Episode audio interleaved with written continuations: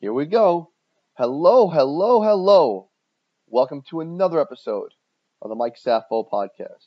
Coming to you today not from my studio at Jack Dempsey's, but from my other studio, my studio apartment here in ice cold, freezing New York City. Look, anytime I get to interview a Kentucky Wildcat, Bruce Gibbons, Cameron Mills, Derek Anderson, Sean Woods, I get excited. But tonight, even a little more excited.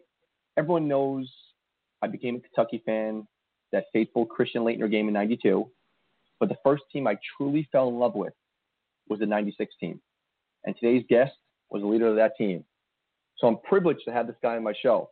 The aforementioned Kentucky legend, 10 year NBA veteran, most outstanding player in the 96 Final Four, NCAA champion, and from what I'm hearing, a wine connoisseur and soon to be author.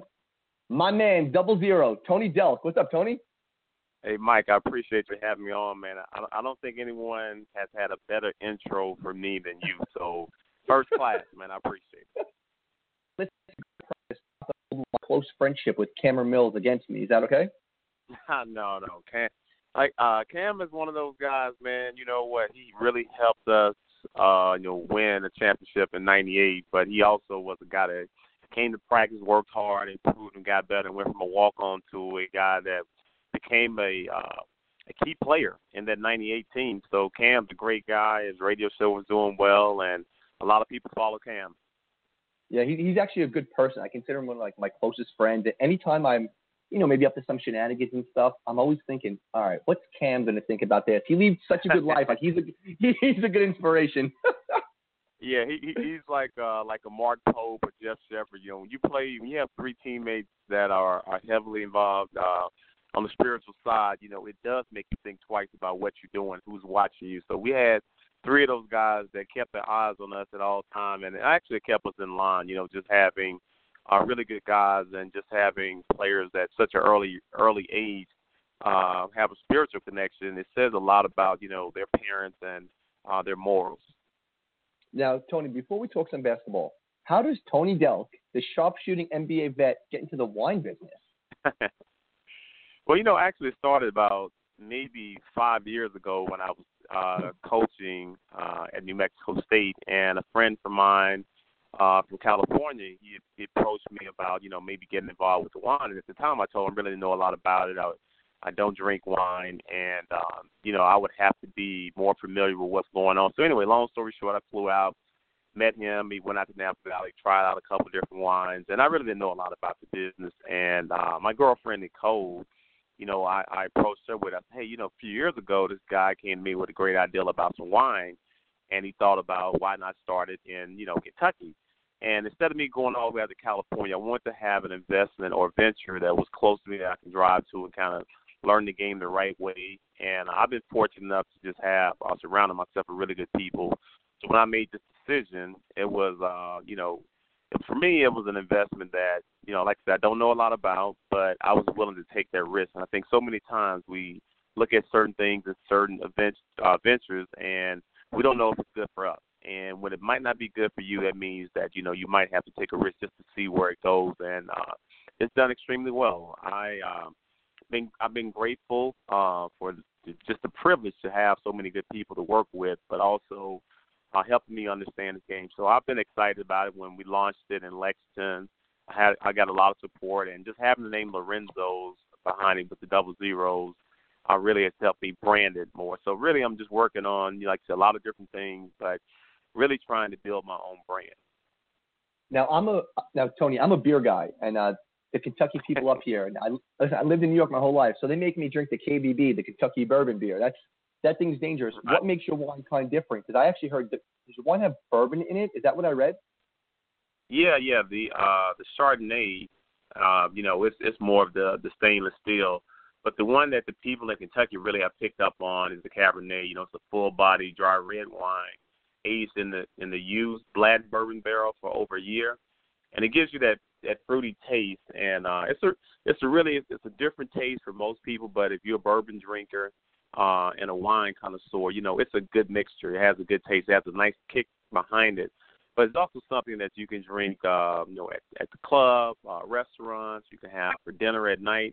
And when I thought about wine, I thought about something that you know could be, uh, you know, people could purchase, but also they could drink it, you know, throughout the day and it wouldn't affect them. But I think it's been good because with the uh, having that bourbon barrel taste, uh, you know, it's something that Kentucky Kentucky people uh, really like, and I think it's good for the market. You know, just to come out for me to come out with something that people can uh, actually taste. And and what we did on the launch, we got a lot of good feedback, and uh, everyone was uh, happy about you know the taste. Um, you know, so my my girlfriend helped pick the taste of two different wines, and uh, we plan on maybe having a third one come out in the fall. But uh, we're gonna keep pushing these two, um, and uh, just keep selling to people, and uh, just keep getting back good responses, and you know keep put out a good product. Word's gonna get around, and that's what's happening in the state of Kentucky. Now, Tony, this might sound like a dumb question, but is the process of it making fun, sampling it, trying it, seeing what's good, what's not? Uh, not, well, it, it just depends. I mean, you know, you have to figure out. I always say people got to figure out what works for them. You know, and when it comes down to wine, you know, wine is, is a, you know, from what I'm hearing, is a preference. Um, you know, people like different kinds of wine, and you know, you have to see what the mark, what the market demands, and that was kind of like the first thing when I started sitting down and talking to different people. I had to see what the market in Kentucky, what what they liked, whether it was outside of Lexington, was in Lexington, so I had to get a feel and a pulse for that market. And then I had a lot of good friends that I went to high school with that also supported me and buying my wine. So it's really just having a, a, a good audience, but also good people around that, you know, that see me come out with something new, but also support me in this. Now I'm going to make a promise to you. I and this is the truth, Tony. I've never had a glass of wine in my entire life. I'm a beer drinker. I don't drink like liquor but I'm coming down to Kentucky. They're making me go to Keeneland for the first time, and I'm gonna have okay. one, and I'll send you a picture of it when I get down there in April. Hey, make it happen, man. I'm, I'm gonna hold I'm gonna hold your feet to the fire on that. You know, when you get to town, when you come to Lexington, that means you're gonna have either. I, I think if you are a beer drinker, let's lead you towards the uh, the Cabernet. You know, so it's gonna give you a little bit more kick, but also it's gonna give you a nice, clean, smooth taste that I know you're gonna enjoy, and hopefully you can pass it on to people up in New York. I promise you that. Now, listen, besides the wine, you also have a book coming out. Because, listen, right before you came on, I Googled you. So you have a book coming out, Shooters. You have yeah. a release date, and what's the book about? Well, we should be finished. Uh, I think the book will be finished sometime uh, late February, and it's, it's about my life story uh, coming from Brownsville. It's the story behind the double zero.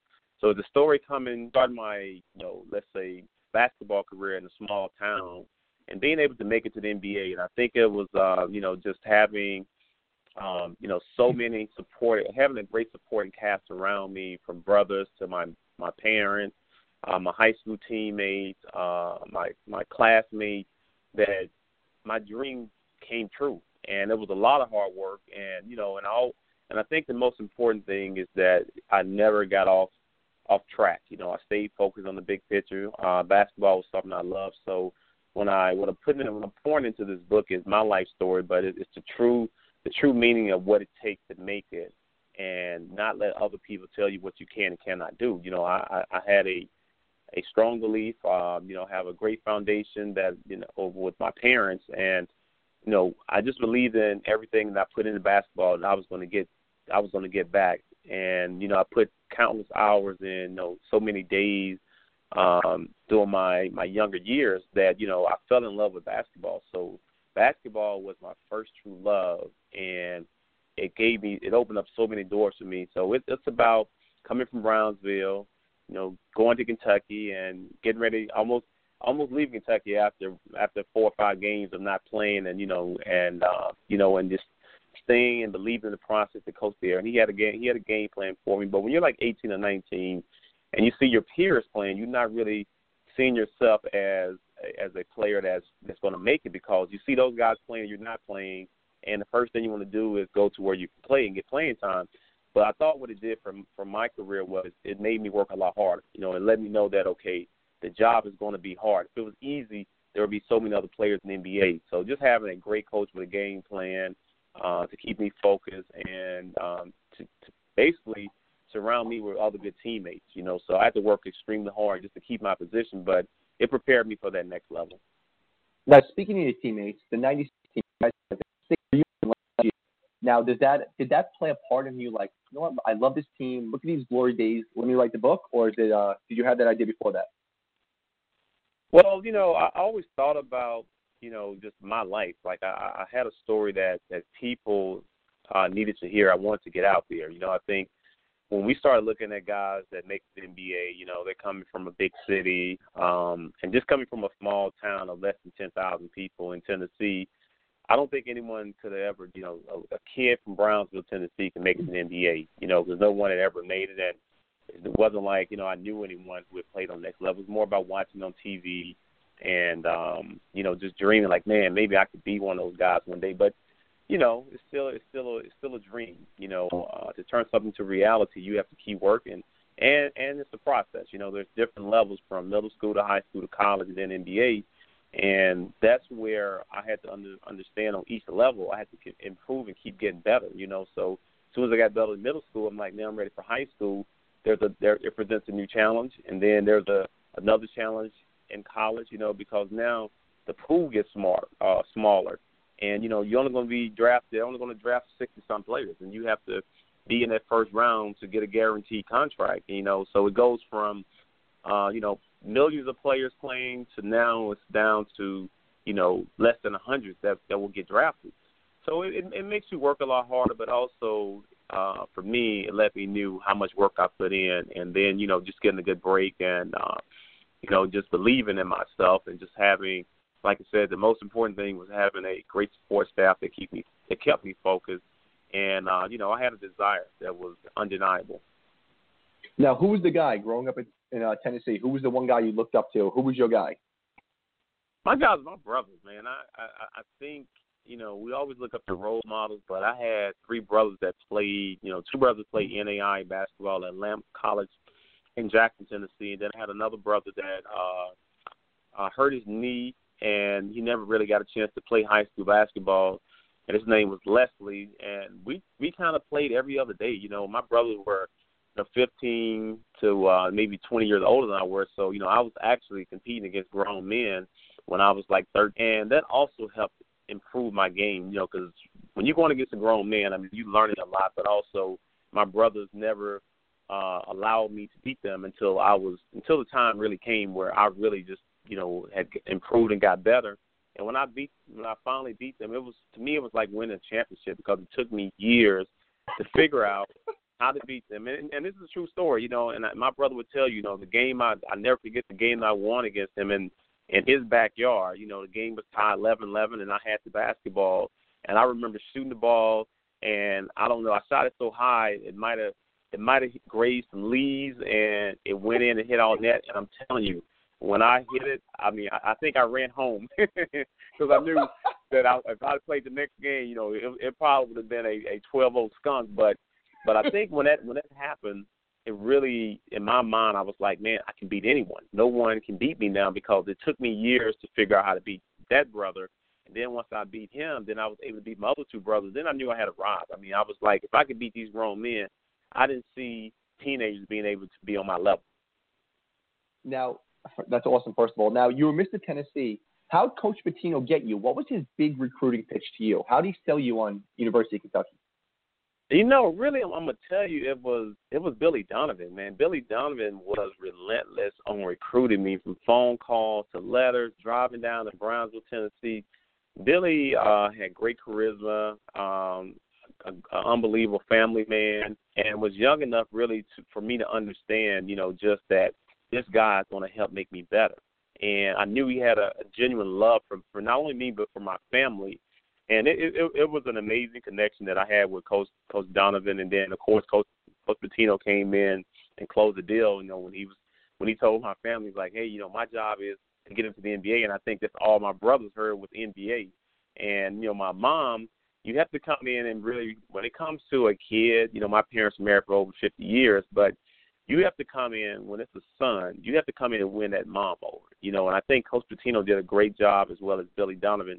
They came in and won my mom over and made her feel comfortable about uh, allowing me to, to leave Tennessee and go to Kentucky. So it was a um, it, it was a difficult move, uh, you know, because Memphis at that time Memphis was Memphis State, you know, University of Memphis. Now they were close to me, and uh, you know, just to leave the state uh, it was it was going to allow me to mature and grow up. And uh, you know, I, and at that time, I really didn't know a lot about the history of Kentucky because I grew up being a a Memphis State fan, like uh, loving Keith Lee, Elliot Perry, uh, William Bedford, uh, even Anthony Hardaway. I mean, there were so many guys that at Memphis that I grew up watching or I, or either I knew about. So it was it was a, it was a decision that I felt was best for my future.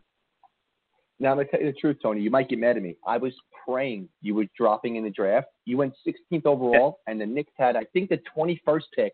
Yeah. Praying you were gonna fall to the Knicks. I hated that the Hornets drafted you so early.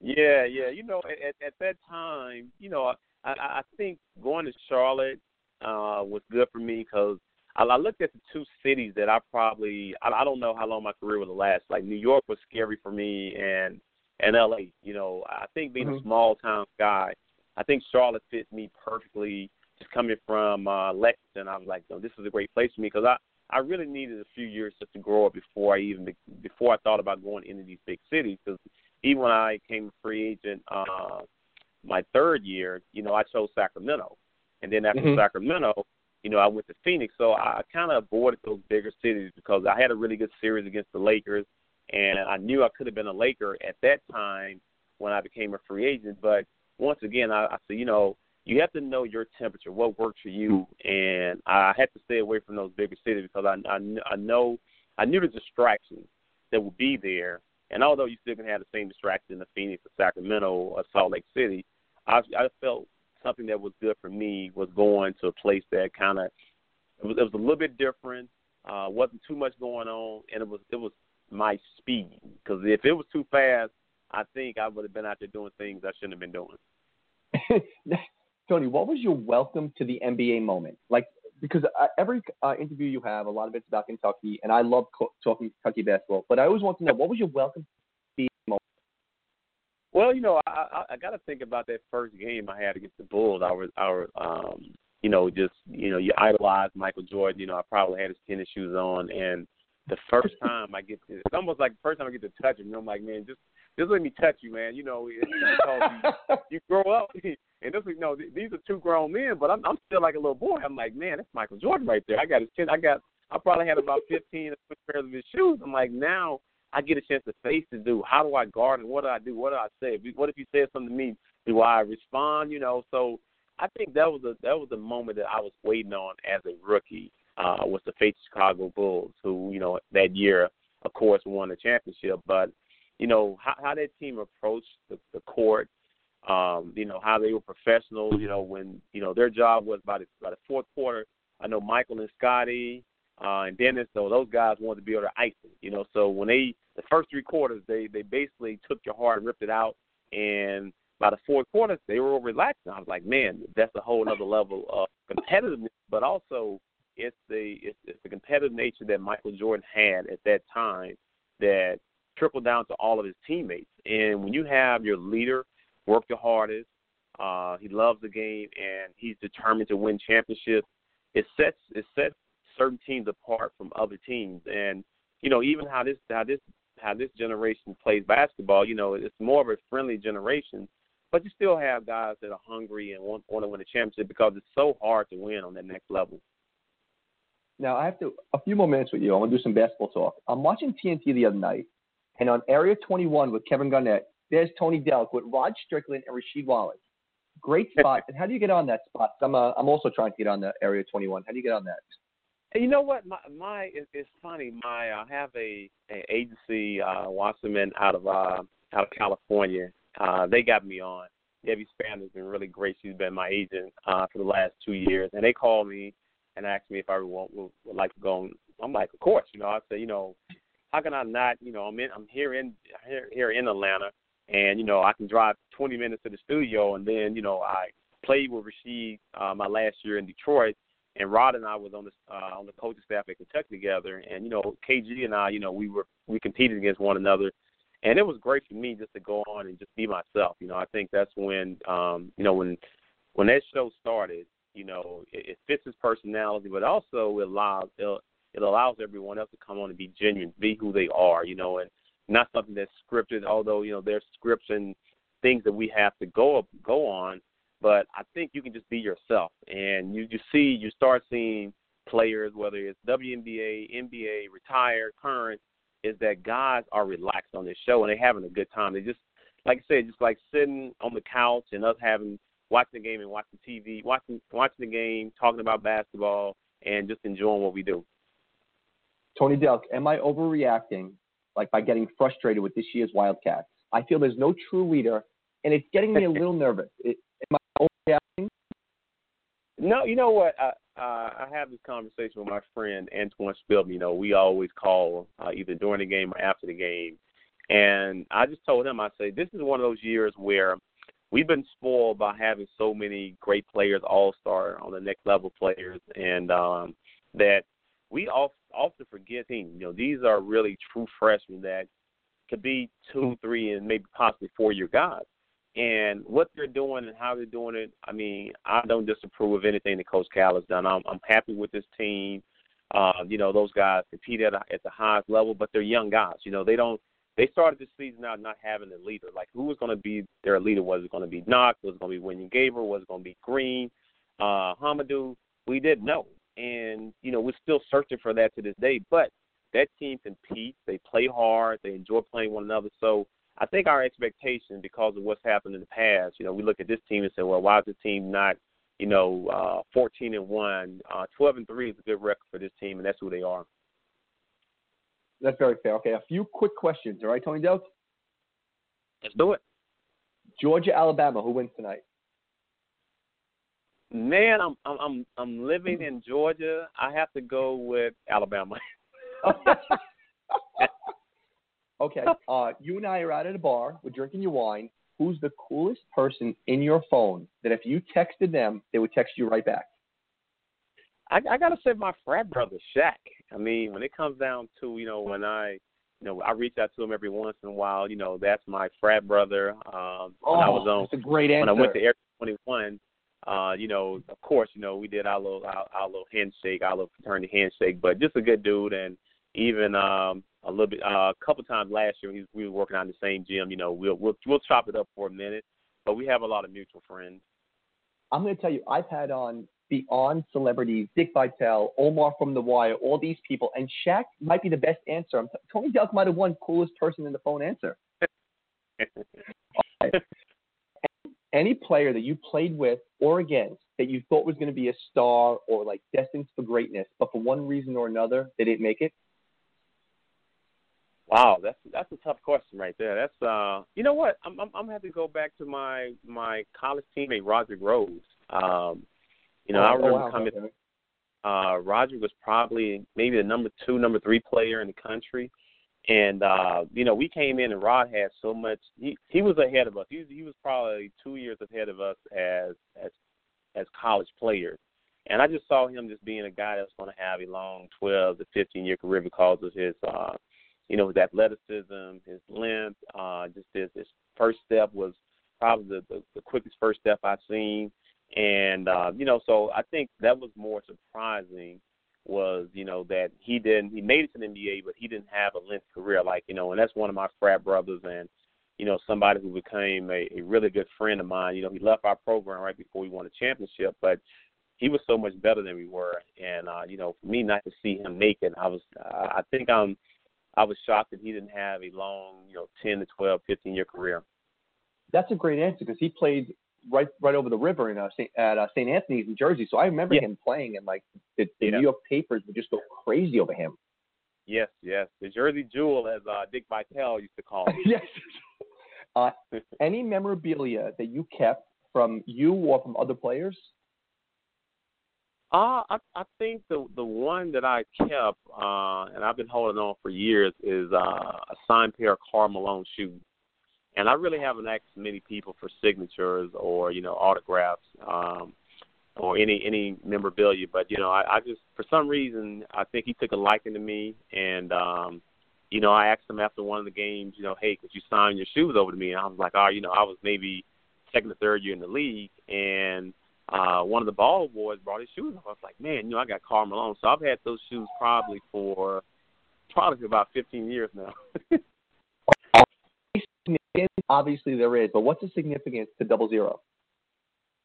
Uh, my brother. My brother wore that number uh, in college, and um, the summer I came down to play with him back in uh, 1990. You know, he was like the brother, the brother that was uh, at the top of the mountain or top of the food chain. So I had to come down and face him, and and and to get the to get the Delk title, I had to beat him. So when I I finally came down and finally was able to beat my brother brother who was at the pinnacle, uh, that's when I knew I was like, you know what, I can take his number now. It's my number, and uh, so that number brought me, you know, a lot of good luck over the years, and I started wearing it my junior year in uh, high school, and I wore it for at least ten years before I couldn't wear it uh, with one of my uh, one of my teams in NBA.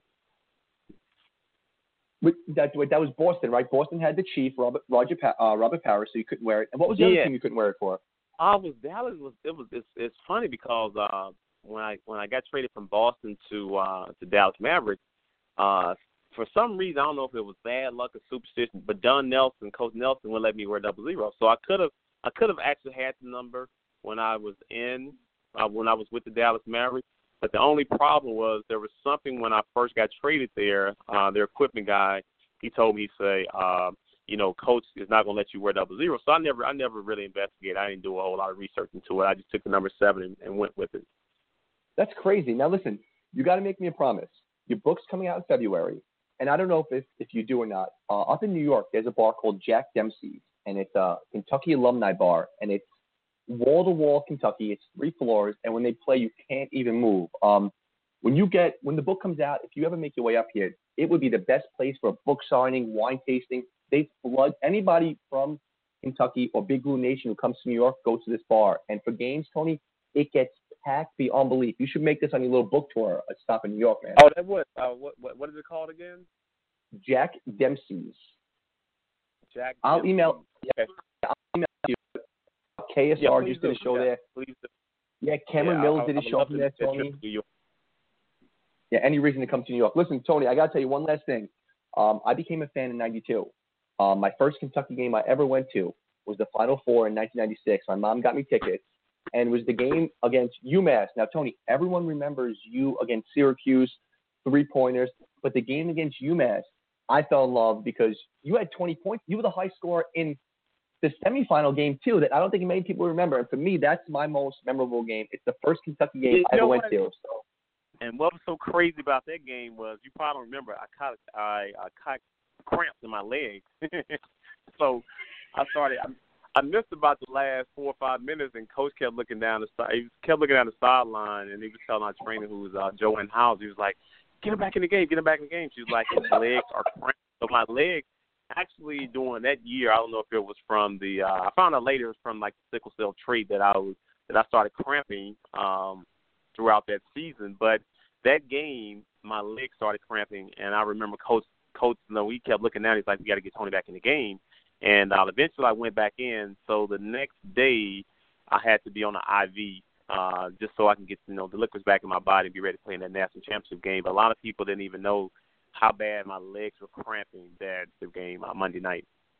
Wow, Tony, what a great way to end the podcast, man. That's a good story, man. Listen, first of all, I'm gonna I'm gonna send you a picture from Keeneland with me drinking your wine. I'll email you okay. all the information about Jack Dempsey, and to have you on, man, is an absolute pleasure, man. I really appreciate it.